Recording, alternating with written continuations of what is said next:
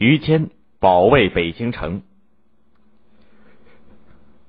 土木之变以后，造就了明代杰出的民族英雄于谦。千锤万凿出深山，烈火焚烧若等闲。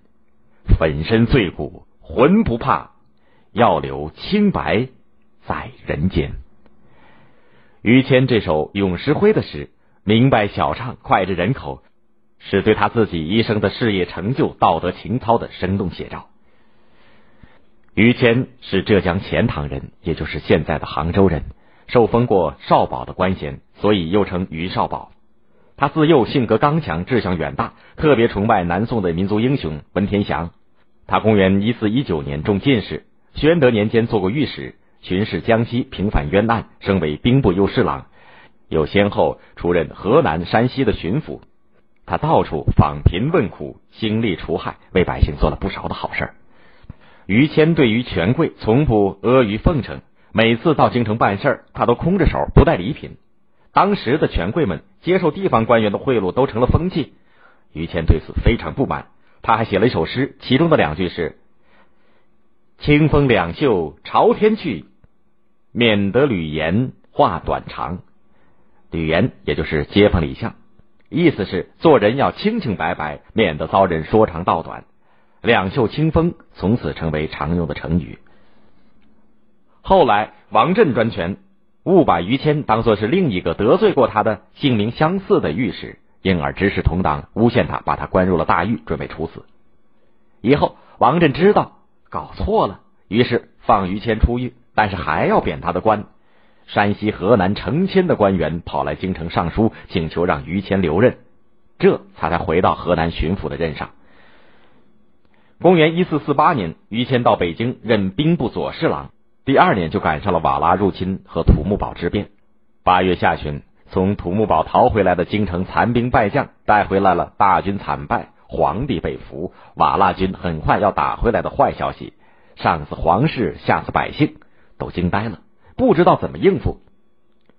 愁云惨雾笼罩着京城。皇太后急忙让明英宗的弟弟成王朱祁钰建国。也就是暂时代理皇帝管理国家，召集大臣商议守卫京城的事儿。侍讲学士徐有贞迫不及待的发言说：“他观察天象的变化，明朝的气数已尽，不是瓦剌的对手，不如迁都南京。”于谦非常气愤，大声的斥责说：“谁说迁都就先砍掉谁的头？京城是国家的根基，一旦放弃，整个国家就完了。大家不记得南宋灭亡的惨痛教训了吗？”于谦的话义正辞严，他坚守北京的主张得到许多大臣的拥护，但是人心还没有安定，局面仍然混乱。一天，成王召集大臣议事，大伙痛哭流涕，要求宣布王振颠覆国家的罪行。成王没有明确的表态，却转身走进内宫，大臣们越说越激动，跟着拥入了宫门。成王不得不同意抄王振的家，却派王振的同党，也是宦官的马顺去执行。马顺这个时候狐假虎威，吆喝着要把大臣们赶出宫去。愤怒的人群抓住马顺就是一顿痛打，不一会儿就把他给打死了。但是愤怒的大臣们仍然大喊大叫，局面大乱。成王面色惨白，可是又脱不了身。这个时候，于谦挡住了众人，挺身而出，说道：“殿下不要走，王振是罪魁祸首，不严惩不足以平民愤。”群臣也是一颗为国家的心，请殿下明确宣布王振的罪恶。成王就依着于谦的话做了，众人这才满意的散去。为了消除群龙无首的混乱局面，于谦和群臣一面劝成王赶快登基，皇后也是这个意思。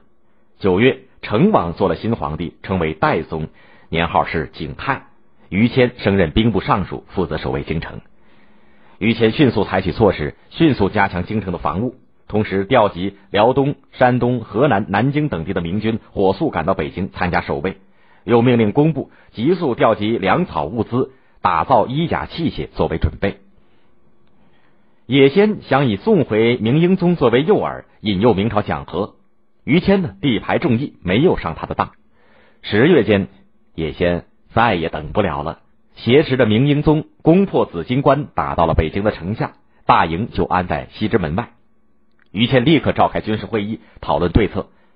大将石亨主张避开敌军的锐气，军队全部撤进城里，城外坚壁清野，等敌军疲惫以后再去打。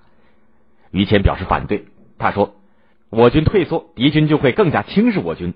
现在各地调集来的秦王大军有二十多万，应该趁敌军立脚未稳，主动出击，打掉他们的骄气。”于是，北京九座城门之外都建立起明军的阵地，将士们怀着报仇雪恨、保卫国家的决心，同仇敌忾。斗志昂扬的准备和入侵的敌军殊死战斗。于谦把兵部的事务交给副手，亲自率领人马列阵于德胜门外，抵挡野先正面的大军。他下令，开战以后，带领部队不顾部下率先后退的斩将领，部署不听将令指挥擅自撤退的，由后面的将士把前队的官兵斩首。野先没有料到他会遭到北京城军民空前的顽强的抵抗，在德胜门。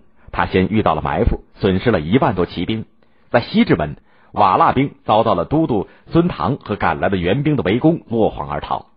好多地方老百姓也勇敢的参加了战斗，他们爬到房子上，用砖瓦投掷瓦剌兵，到处是英勇杀敌的悲壮场面。野先在北京城下硬撑了五天，吃了好多败仗，而明朝各地的援军还在源源不断的开来，形势对他变得非常不利。他只好携着朱祁镇逃出关去。京城保卫战取得了辉煌的胜利，于谦乘势收复了关内的大片失地，并调兵遣将，加强了各边关的守备力量。第二年八月，野心看见明朝的政治已经安定，明英宗在他的手里也没什么用处了，便将明英宗放了回来。于谦性情刚烈，所以得罪了不少人。那个主张逃跑被他斥责的徐有贞，还有那个企图讨好于谦反被于谦谴责的大将石亨，都很痛恨于谦。公元一四五七年，明英宗在宫中耐不住寂寞，在徐有贞、石亨等人的策划下，发动政变，重登皇位，废除了明代宗。明英宗对于支持朱祁钰做皇帝的大臣们恨之入骨。加上徐有贞、石亨等人说了于谦很多坏话，竟把这位忠心耿耿、功勋卓著的忠臣杀害了。